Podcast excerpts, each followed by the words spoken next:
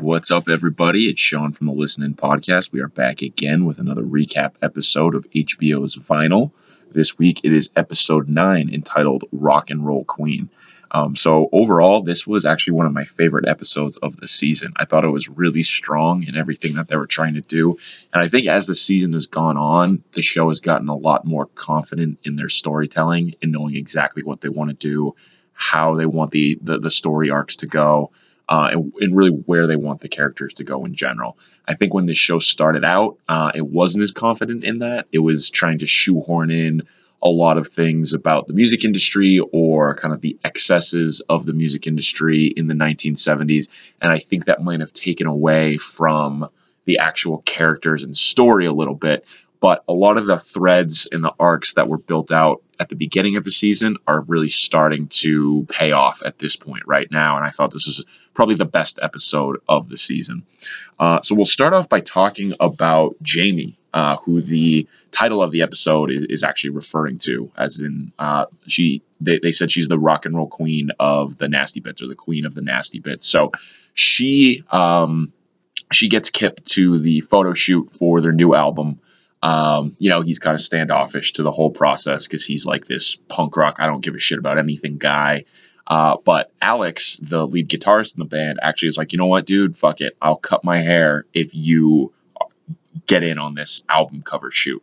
Um, so Jamie's like, hey, you saved my life. Like, thank you. And you could already start to see there was a little bit of flirtation between the two of them there. So, with Jamie being kicked out of her apartment or her house or wherever she was living, she needs to go crash at Kip's place. So, as they're all hanging out, um, you know, Kip and Alex end up having a threesome with Jamie, uh, as I, am sure that happens all the time, uh, or happened all the time in situations like that. So basically, Kip ends up looking a little jealous at the end of the episode. Um, she sees that Jamie's kind of snuggling up to Alex after the threesome. And I feel like there's going to be a little bit of drama here in the next episode. Um, I also quickly want to talk about Cece, who is Richie's um, secretary, who, who was having a, a relationship with Hannibal. Um, so there was discussion about maybe getting Hannibal back into the mix after they lost him uh, a few episodes ago. Uh, and then she bursts out of it bursts into tears, runs out of the room crying.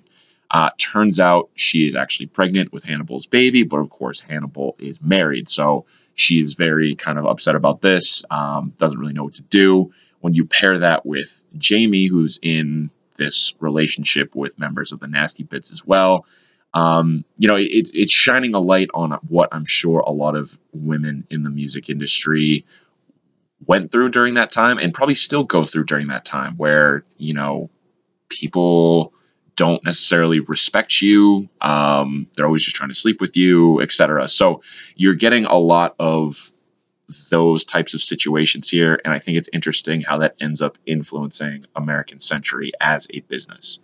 Um, so the other storyline that I want to talk about is Clark. So he is still languishing in the mailroom but he's seeming to come into his own in that role. He's finally made friends with uh, Jorge, who is down there with him. They're the only two left in the mailroom, and they've got this thing going where they bring records to the underground uh, dance club and the DJ that that is spinning records down there.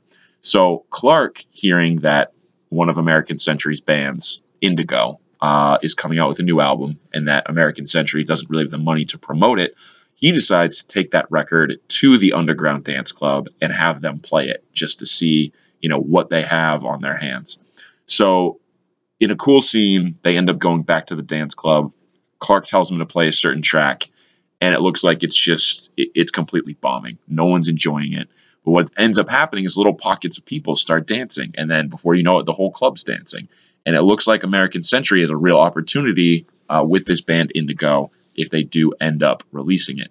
So it seems to me that Clark, uh, knowing that this is the early 70s, has kind of struck maybe some early disco um, with with Indigo, and, and, maybe they're setting that up for not only the finale but for for seasons to come. Is like maybe they capitalize on this disco thing uh, with an artist like Indigo. So it was cool to see Clark.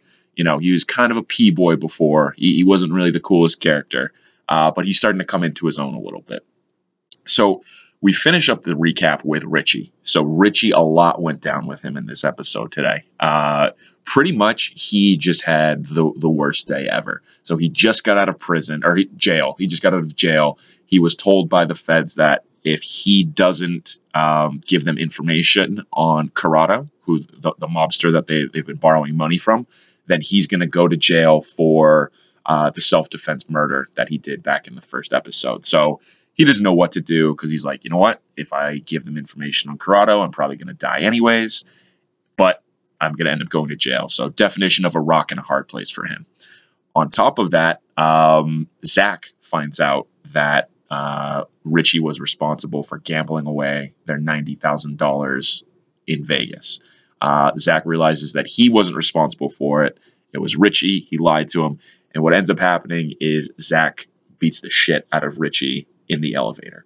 Um, and then Zak kind of is just he has this look of disgust on his face with with Richie and just kind of this whole vibe of like I'm done with you. I don't even know what to do anymore.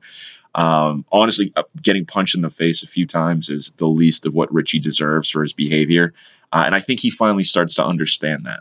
Um, the other thing that that happens is Richie is trying to make amends with Devon and the kids who are at the Chelsea hotel. Um, so he finally goes to visit the kids. He takes them out. He's talking to Devon, um, and he wants her back. Um, however, Devon is shacked up with this photographer, um, and it seems like Devon might not be totally into this idea of getting back together, especially after Richie has this moment of clarity and he tells Devon that he killed Buck Rogers, that he's been doing drugs because of that. Uh, and she just kind of has a look of, of, shock and disgust on her face. So we'll see where that ends up going uh, in the next episode and if they can repair their relationship. Uh, overall, like I said, this was a really good episode. I thought there were some great music industry moments in it. One of them being the whole album cover shoot with the nasty bits. Uh, and it's cool to see like how they stage those sorts of things and like where the ideas come from for it. And I think the idea that they end up uh, doing with Kip cutting Alex's hair is actually really cool. Um, the other thing that I liked was Bruce Springsteen was brought up uh, as a potential um, new client for American Century because it, remember this is 1973. Bruce Springsteen was just coming off of uh, uh, Asbury Park, New Jersey, and The Wild, the Innocent, and the E Street Shuffle. Uh, this was pre Born to Run era of Springsteen. Uh, so, and they mentioned in the in the episode that his albums weren't selling. He's at Columbia Records right now. They're not selling. They might end up dumping him. So that was a very real thing for Springsteen back in the early to mid 70s, where he's like, I don't know, you know, it, where this is going. It seems crazy to think about that now, knowing how much success uh, he had. But I liked what they called uh, they they referenced to him as in the episode. They said he's he's like an approachable Bob Dylan, which I think is a great way to describe Bruce Springsteen. Uh, and I think the Dylan comparisons are one that that have been made throughout his entire career. So it was cool to to get a Bruce Springsteen reference in there. Um, on top of that, there were some great musical moments in this episode. There were a couple different versions of "Hey Joe," Jimi Hendrix song. Um, there was a great Simon and Garfunkel song that played in this as well, and then of course the episode capped off with the Nasty Bits lead single. Single.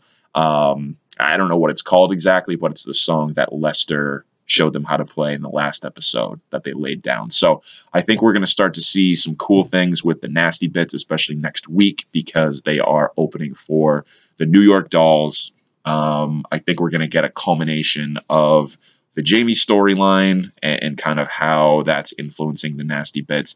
And then we'll see what happens with Richie. He said he's going to take the deal um, to, to kind of give information on Corrado. So we'll see where that ends up. Um, and we'll see if he can maybe dig American Century out of the out of the hole that they're in uh, while he's at it. So we'll be back next week with our final recap of season one of Vinyl. Um, let me know how you've been liking it so far, because I know there's been some mixed reviews about this show.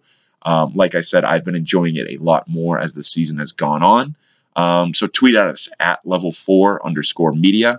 Also check out our blog, level4media.net. See you next week.